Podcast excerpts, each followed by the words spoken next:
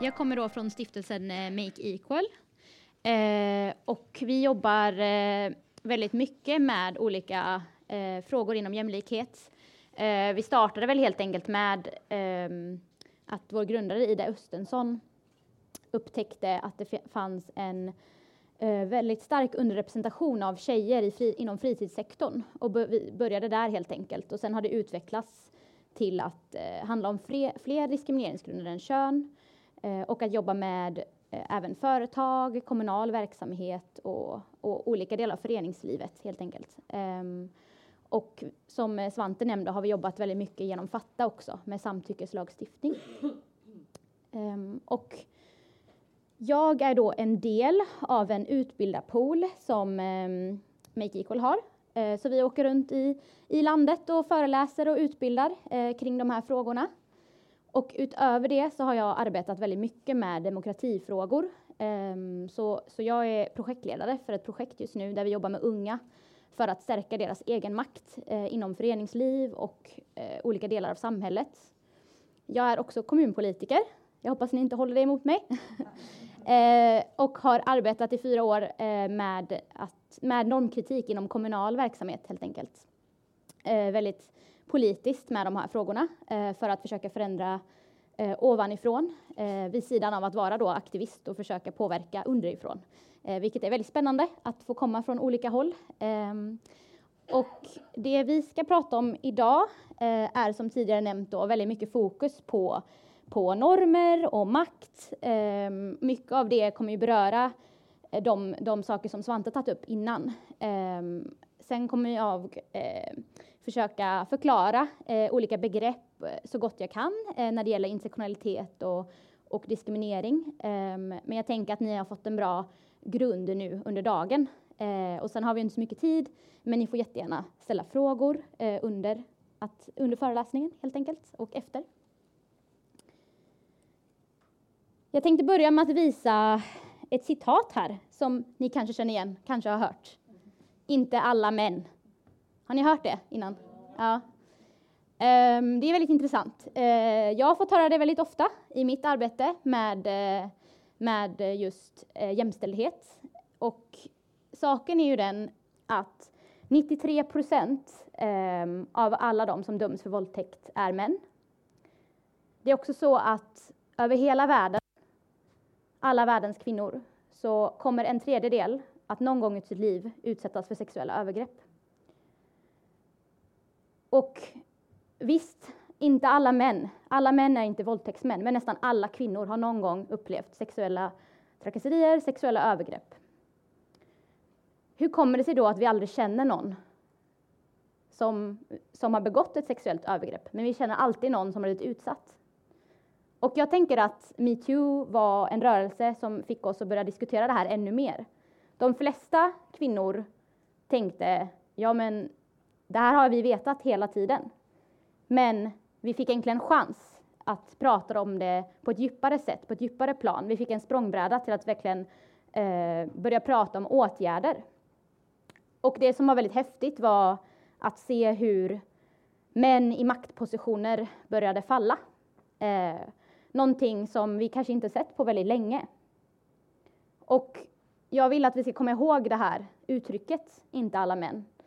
Ehm, just för att det handlar om att det som metoo gjorde var att faktiskt synliggöra. Eh, att visa att det här är ett bredare samhällsproblem än vad vi tror. Och det gjorde att vi märkte i alla fall i våra kanaler hos Make Equal att män började prata med varandra. Kvinnor har pratat om det här i åratal, decennier, århundraden om det här. Men äntligen började män också börja prata. Och jag kommer inte fokusera så mycket på den aspekten, för det tycker jag att Svante gjorde väldigt bra. Vikten av att män ska prata tillsammans. Men jag tycker att det är ett otroligt viktigt perspektiv i det här. Att det inte bara ska vara kvinnor som driver kampen och kvinnor som, som pratar om jämställdhet hela tiden. Så jag vill att vi ska ha det i åtanke.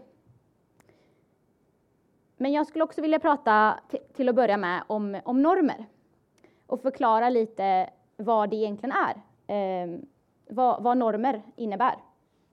Och det första man kan säga om normer eh, är ju att de är oskrivna. Om man tänker med, med att när man kommer in i ett nytt sammanhang, det finns ju inte en handbok för hur man ska bete sig i det här sammanhanget. Jag ska ge ett exempel från när jag flyttade till Stockholm eh, och jag skulle åka rulltrappa. Så märkte jag hur alla stirrade otroligt irriterat på mig. Eh, och då insåg jag att jaha, man ska tydligen ställa sig på ena sidan av rulltrappan. Men det står ju ingenstans, det står inga skyltar som förklarar den här regeln. Det här är då en oskriven regel, en norm som verkar i samhället. Och inte så farlig egentligen. Det, det, det kanske inte drabbar någon så hårt eh, att behöva ställa sig vid ena sidan av trappan. Eh, och det är ju det, det som är grejen med normer, att de behöver ju inte vara negativa. De kan också vara väldigt konstruktiva, eh, väldigt viktiga. Eh, vi skulle inte kunna fungera som samhälle om vi inte hade normer. Ett exempel är ju att man säger hej eh, när man kanske kommer in och hälsar eh, på en grupp. Eller att vi ställer oss i kö. Det kanske hade varit kaos om vi inte hade haft ett kösystem och inte hälsat på varandra. Det är ju jätteviktigt att kunna göra det. Det som jag vill prata om när jag pratar om normer är inte de normerna. De normer jag vill uppmärksamma är de som är negativa och de som är kopplade till makt. De som gör att vissa grupper Eh, missgynnas i samhället. Det, det, som gör att vissa grupper aldrig ens kommer in i arbetsmarknaden, eh, att vissa grupper utsatts för mer våld än andra, eh, att vissa grupper inte har lika mycket politiskt inflytande till exempel. För allt det här är kopplat till normer. Och det som är väldigt intressant med normer är att det är inte det som är statistiskt vanligt. Alltså det är inte så att det, det finns en norm bara för att det är det som är vanligast. Exempelvis vithetsnormen.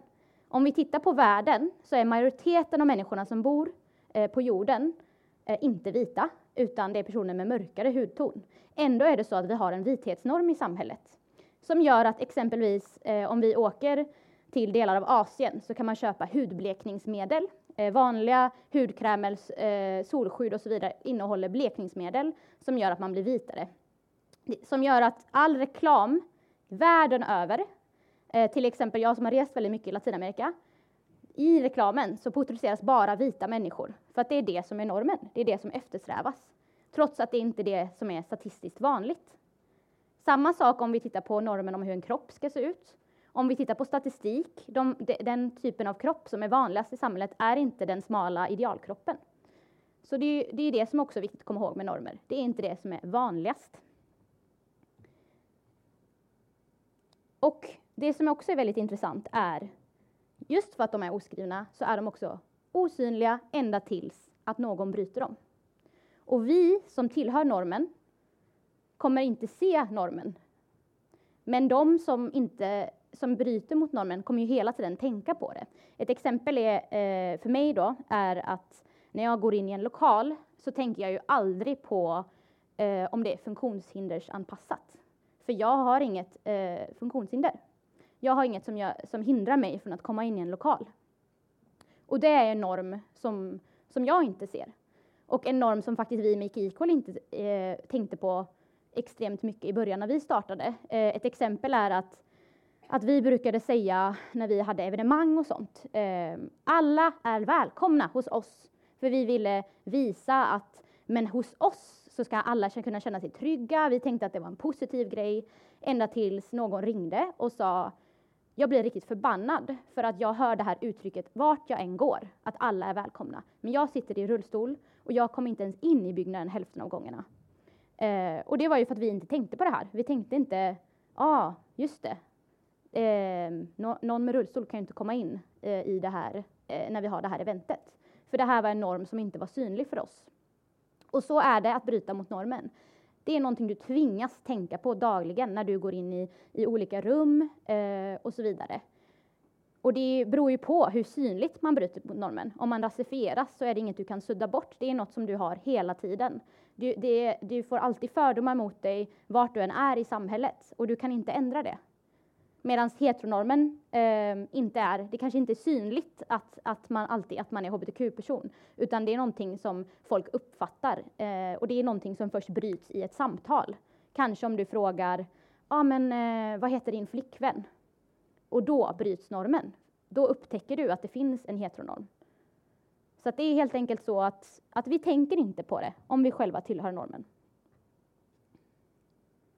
En annan grej är att normer upprätthålls genom att vi uppmuntrar de som upprätthåller normen och bestraffar de som inte gör det. Och ett exempel är om jag skulle kommit in här och det första jag gör är att dra ett sexistiskt skämt och ni alla börjar skratta. Då upprätthåller vi ju norm om att här är det okej okay att dra sexistiska skämt. Men om ni istället skulle skakat på era huvuden, skrikit åt mig, gå av scenen eller jag hade fått liksom tydligt från er att det här är inte okej. Okay. Redan där sätter vi ju då normen. Här är det inte okej okay att dra sexistiska skämt. Och så gör vi hela tiden. Vi uppmuntrar, vi bestraffar. Det kan vara allt från att höja ett ögonbryn eh, eller skratta åt någon, till exempel som den videon som Svante visade åt killen som skulle slå pinjatan. Att bara skratta när någon gör något som inte följer normen. Där, redan där bestraffar vi någon, redan där visar vi att det här är inte ett beteende som vi tycker är okej. Och viktigast av allt, det är hela vår vardag, det formar hela vårt liv. För, för vissa kan normer få väldigt svåra konsekvenser. Eh, om vi tittar på normen om, om eh, kön eller könsidentitet till exempel. De, vi har så starka normer om att det bara finns två kön som ska klä sig på, på sätt som passar maskulinitetsnormer, feminitetsnormer. Och det gör att hälften av alla transpersoner har övervägt att ta sitt eget liv till exempel. Nästan alla transpersoner har utsatts för övergrepp eh, eller våld.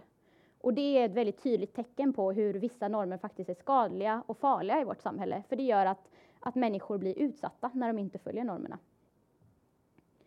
Och jag vill ge ett exempel på hur normer kan förändras genom att visa er den här bilden.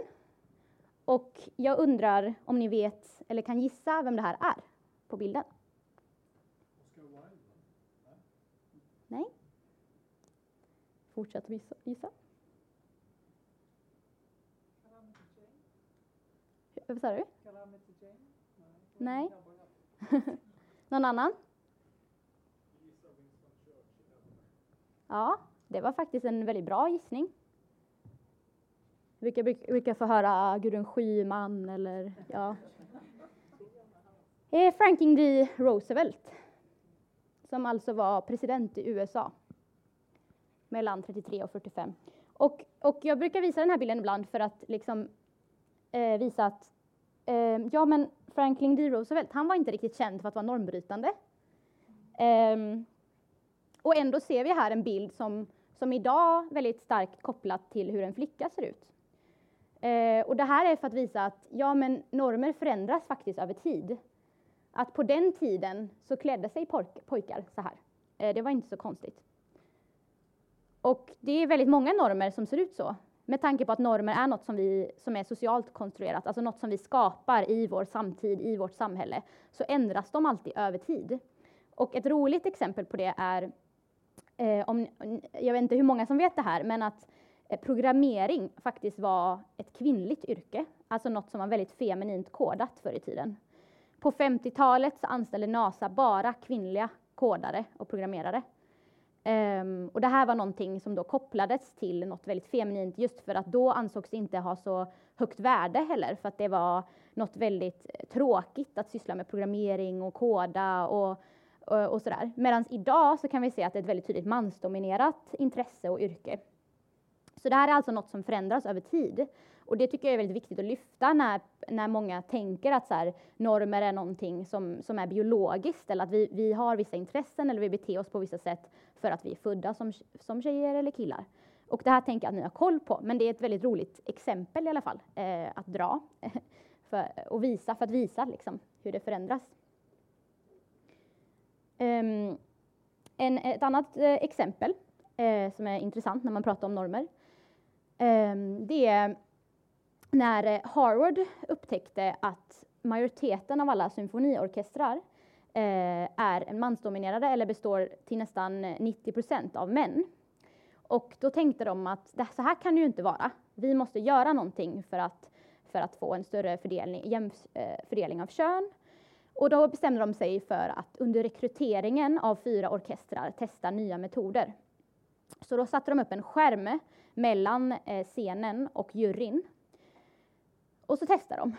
Ehm, de gjorde det här några gånger, men så upptäckte de att ja, det förändrade ingenting att ha den här skärmen. De fortsätter att välja män, bara män nästan. ja men det kanske är så att kvinnor bara är sämre helt enkelt. Det är män, män är mycket bättre på, på det här med symfoni, att vara en symfoniorkester, spela, spela klassisk musik och sådär. Eh, men det var några som vägrade ge upp, några professorer som sa att så här, nej men, men jag vet eh, vad vi ska göra. Så då satte de in en heltäckningsmatta. De gjorde det här och det ledde till att de, eh, andelen kvinnor ökade med mellan 50 till 100 procent i alla fall. Alla gånger de testade det här. Kan ni gissa vad det berodde på? Ja, skorna. De hade då hört klackarna som, som kvinnorna hade på sig.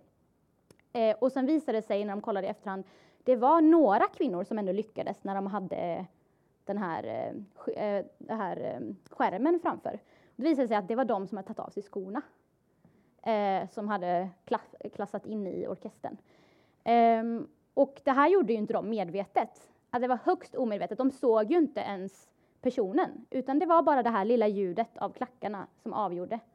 Och det här visar att vi, vi upprätthåller inte normerna medvetet alla gånger. Det är inte så att vi, vill, vi är ute efter att skada, eh, vi är inte ute efter att vara orättvisa, men det händer ändå. Och, att, och att, eh, det tycker jag också är väldigt viktigt att komma ihåg, att även om vi, är, vi vill väl, så, så är normerna så starka att de påverkar oss bara på det minsta lilla ljud som, som uppkommer.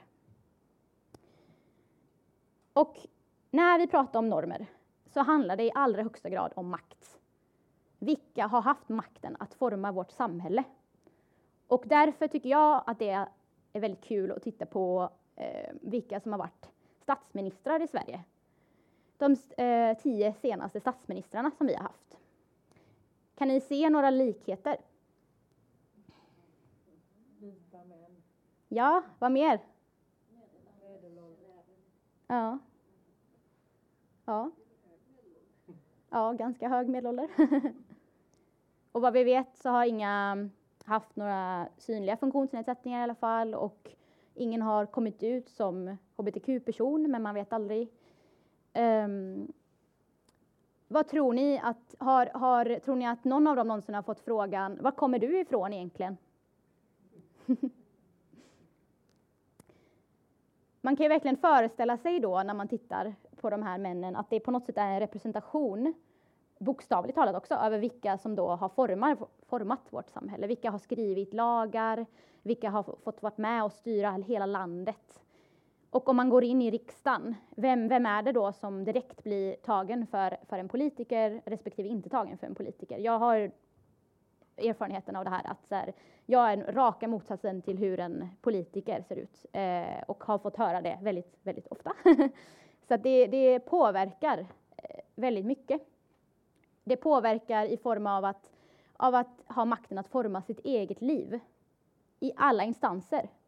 I utbildning, eh, i arbetslivet, i politiken, överallt.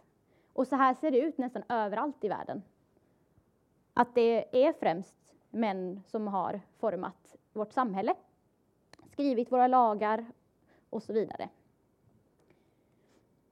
Och när vi pratar om det här ehm, så tycker jag att det är väldigt viktigt att prata om heteronormen, för heteronormen är det som ligger till grund då för, för varför det ser ut så här. Och det finns då olika steg i heteronormen. Det första är att vi utgår ifrån att det bara finns två kön. Och de här två könen har väldigt snäva könsroller knutna till sig. Vi har pratat väldigt mycket om maskulinitet. Vi har också feminitet, eh, som också är en väldigt snäv könsroll, om hur eh, kvinnor förväntas bete sig och vara. Ni har säkert hört det klassiska med eh, att kvinnliga chefer ofta blir dubbelbestraffade för att de vinner aldrig hur de än gör. Att antingen är de eh, för hårda, då kallas de för en bitch, eller så är de för svaga, för mjuka och så vidare att, att om vi tittar på populärkultur så är alltid kvinnan den svaga, den som ska räddas och mannen ska vara stark, inte visa känslor. Uh, jag tänker Skönheten och odjuret är en sån här film som verkligen så här, är typisk. Det är den här stora håriga besten och den uh, smala, nästan genomskinliga kvinnan som, som knappt uh, kan prata. nej men det är väldigt så här, ja, typ, tydliga roller helt enkelt. Ett annat steg i det är isärhållandet av, av könen.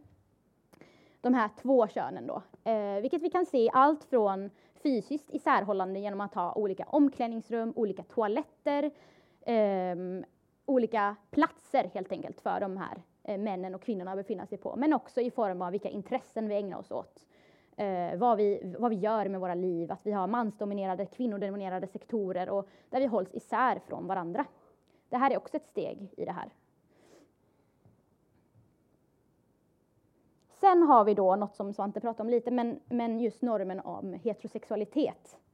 Vi förväntas också dras till varandra, att, att, att känna oss sexuellt dragna till varandra. Eh, och detta upprätthålls då genom att män förväntas hela tiden visa sin heterosexualitet, eh, genom att ragga på kvinnorna och, och, så vidare. Och kvinnorna förväntas vilja det här då.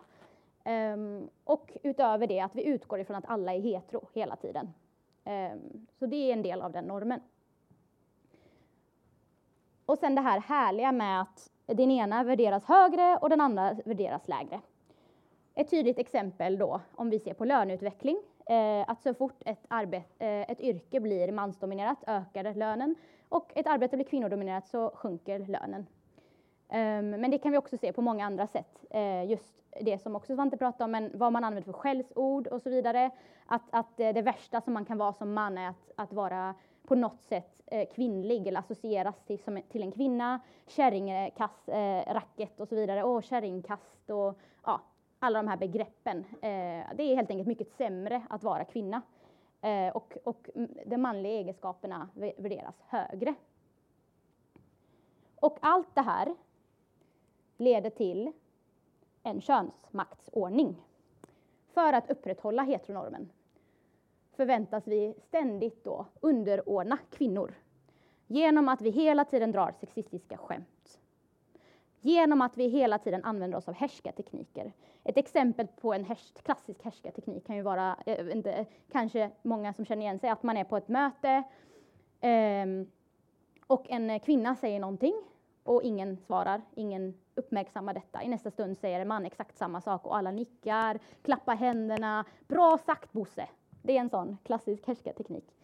Eh, och där man har sett att, att det finns sätt att motverka det här då. Genom att då lyfta det som kvinnan har sagt och uppmuntra henne. Eh.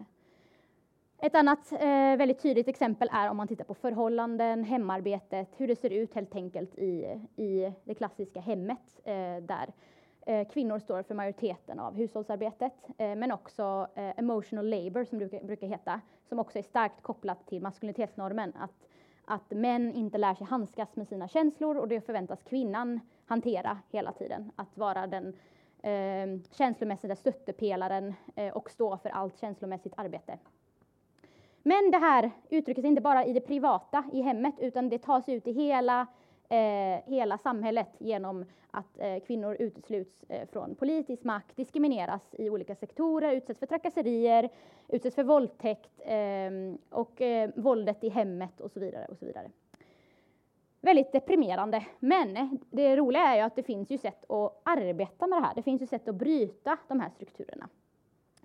Och det är då det vi har på den här sidan, att, att arbeta med feminism, antirasism, normkritik, eh, genuspedagogik och så vidare. Fina, fina ord, men otroligt viktiga eh, metoder att arbeta med. Och det handlar om att börja i tidig ålder.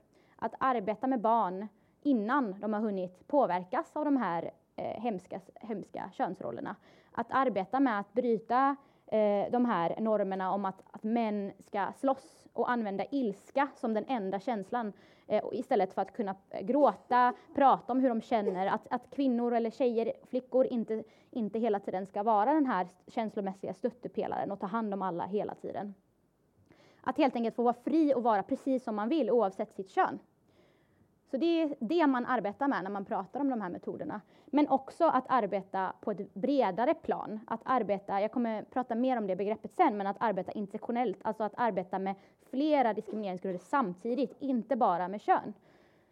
För det är ju otroligt onödigt om vi lägger ner allt det här arbetet med att arbeta med normer och så fokuserar vi bara på kön när vi vet att det är så mycket annat som påverkar eh, vår makt att forma vårt eget liv och så vidare. Att vi måste arbeta också med antirasism, men också med eh, hbtq-normer och, och, och, så vidare. Och det kan handla om allt från att på en väldigt, väldigt eh, basic nivå börja på sin arbetsplats med att tänka på hur beter vi oss på vår arbetsplats när vi har möten? Vad blir det för eh, osynliga normer? Vem är det som antecknar? Vem är det som pratar mest? Vem är det som tar undan disken? De här osynliga rollerna som man inte tänker på, men också de synliga rollerna. Vilka är det som faktiskt har de högsta positionerna på jobbet? Finns det ett stöd ifall, ifall någon blir utsatt för någonting? Vart kan man vända sig? Och det här stödet, hur ser de personerna ut? För det kan ju vara så att det finns ett diskrimineringsombud eller finns en person att vända sig till, men så kanske det här är en, eh, inte är en kvinna eller det är en person som är privilegierad på andra sätt och man känner sig obekväm att vända sig till den här personen. Eh, det kanske behövs informella strukturer, stött, stött, stöttstrukturer på jobbet där kvinnorna organiserar sig tillsammans och kommer överens om att okej, okay, varje gång eh, kvinnor kommer med idéer så stöttar vi varandra, vi backar varandra, vi lyfter varandras idéer. Det kan vara ett sätt att hantera det. Också att eh, organisera sig eh, antirasistiskt då, alltså att man kan ha en grupp eh, för att stötta varandra i det. Det är ju jätteviktigt. Eh, det här med separatism anses ju ofta vara väldigt radikalt, men oftast så behövs det att man har ett rum där man kan uttrycka sig utan att bli rädd. Det betyder inte att, att, att man diskriminerar andra för det, utan det är bara ett sätt för de som utsätts för någonting att prata, kunna prata tryggt på en trygg plats. Ehm, så det kan vara ett jättebra sätt till exempel att arbeta eh, på sin arbetsplats med de här frågorna. Och att uppmärksamma just det här med härskartekniker. Ehm, för att det sker väldigt mycket eh, utan att man kanske aktivt tänker på det. Och jag ska prata lite mer om det sen. Um, för det är nämligen så att, att eh, ni kanske har sett den här våldspyramiden? Har ni det? Uh, det är nämligen så att skämt, som är, börjar här då, inte är så ofarligt som man tror. Våldspyramiden går helt enkelt ut på att, um, att det är flera steg som byggs på varandra, där det första steget, eller den första byggstenen i pyramiden, är sexistiska, homofoba, transfoba skämt, problematiskt språk, rasistiska skämt och så vidare. Det är det som vi har kanske inom väldigt många arbetsplatser, må många eh, offentliga platser, många sammanhang vi umgås i, så har vi kanske någon gång hört sexistiska, rasistiska skämt och så vidare. Man kanske har skrattat, nickat lite, inte vågat säga ifrån och tänker, men det är inte så farligt, det är bara ett skämt. Det som eh, den här pyramiden vill förklara är att det är inte ofarligt, för det är faktiskt det första steget i att normalisera någonting. Alltså normalisera rasism, normalisera sexism, som sedan leder till trakasserier, hot och i slutändan våldtäkt, misshandel, kanske till och med mord.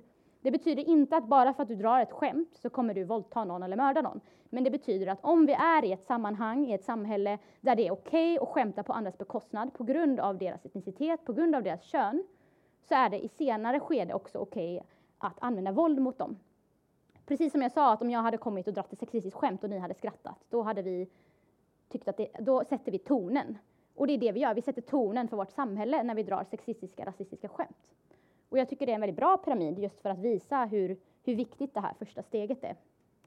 Att motverka. Och ni har ju pratat om diskrimineringsgrunderna innan. Visst, ni har koll? Ja, så jag ska inte prata så mycket om dem. Jag kan bara säga att i Make Equal så har vi lagt till så att vi också har socioekonomisk bakgrund. Ehm, så att också klassperspektivet, eh, men också privatliv. Eh, för vi tycker det är väldigt viktigt ehm, till exempel om man är ensamstående eller annat, om det påverkar. Men också geografisk tillhörighet. Men jag tänker att vi inte behöver gå in på det så mycket. Ehm, det som jag tänkte var att, jag har pratat lite om det, men att förklara det här begreppet intersektionalitet. Har ni hört det någon gång? Ja. Det är ju ett väldigt akademiskt begrepp, för det kommer ifrån akademin där, där många eh, forskare som rasifieras eh, pratade om att vi kan inte bara prata om, om kön hela tiden för att vi utsätts för olika former av diskriminering beroende på andra identiteter också.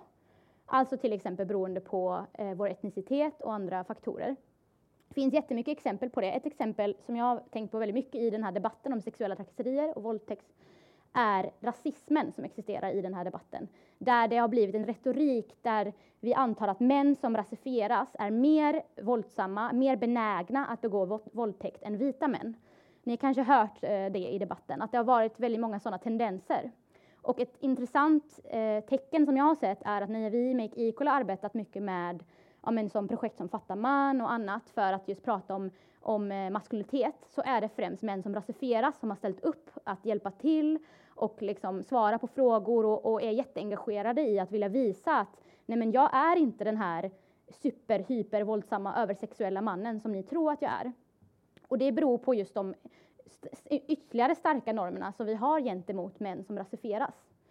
Eh, och på samma sätt så kan vi se att kvinnor som rasifieras utsätts för dubbel diskriminering eh, och att, att kvinnor som kommer från eh, väldigt resurssvaga, ehm, eh, alltså har mindre pengar, har det mycket svårare ekonomiskt, att det är mycket svårare för dem att anmäla när de utsätts för sexuella trakasserier eller övergrepp. Att det är eh, en grupp som utsätts ännu mer i den här frågan. Alltså att vi kan se att att de som har det allra sämst på sitt arbete eh, och behöver sitt arbete allra mest för att de är beroende av den här ekonomin, de kommer inte att anmäla. Det är mycket, mycket svårare för dem.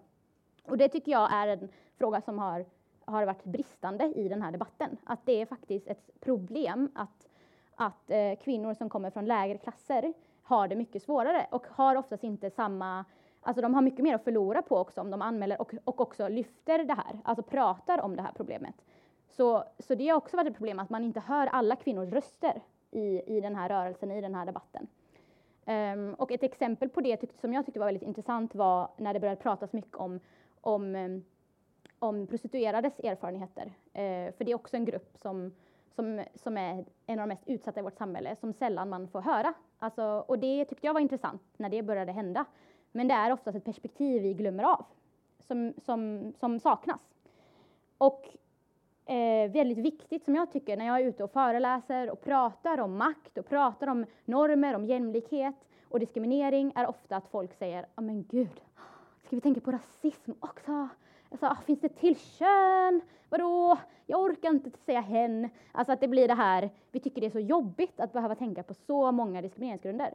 Men det är då jag säger, men intersektionalitet, hörni, det är ett sätt, ett verktyg att se alla diskrimineringsgrunder samtidigt. Det är så onödigt att vi bara tar en i taget. Det låter oss tänka bredare. Som jag pratade om innan, när man, när man eh, ändå jobbar med normer. Varför inte jobba med alla normer samtidigt? Det behöver inte vara jobbigare för det.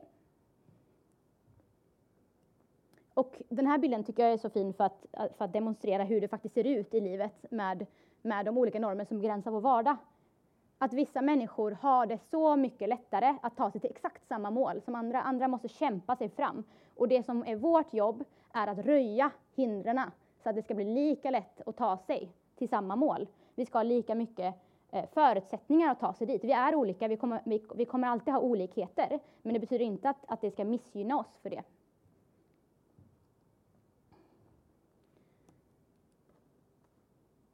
Nu ska jag bara snabbt wrap it up här. Men, eh, men det som helt enkelt är det jag, det jag har försökt prata om är eh, begreppet normkritik.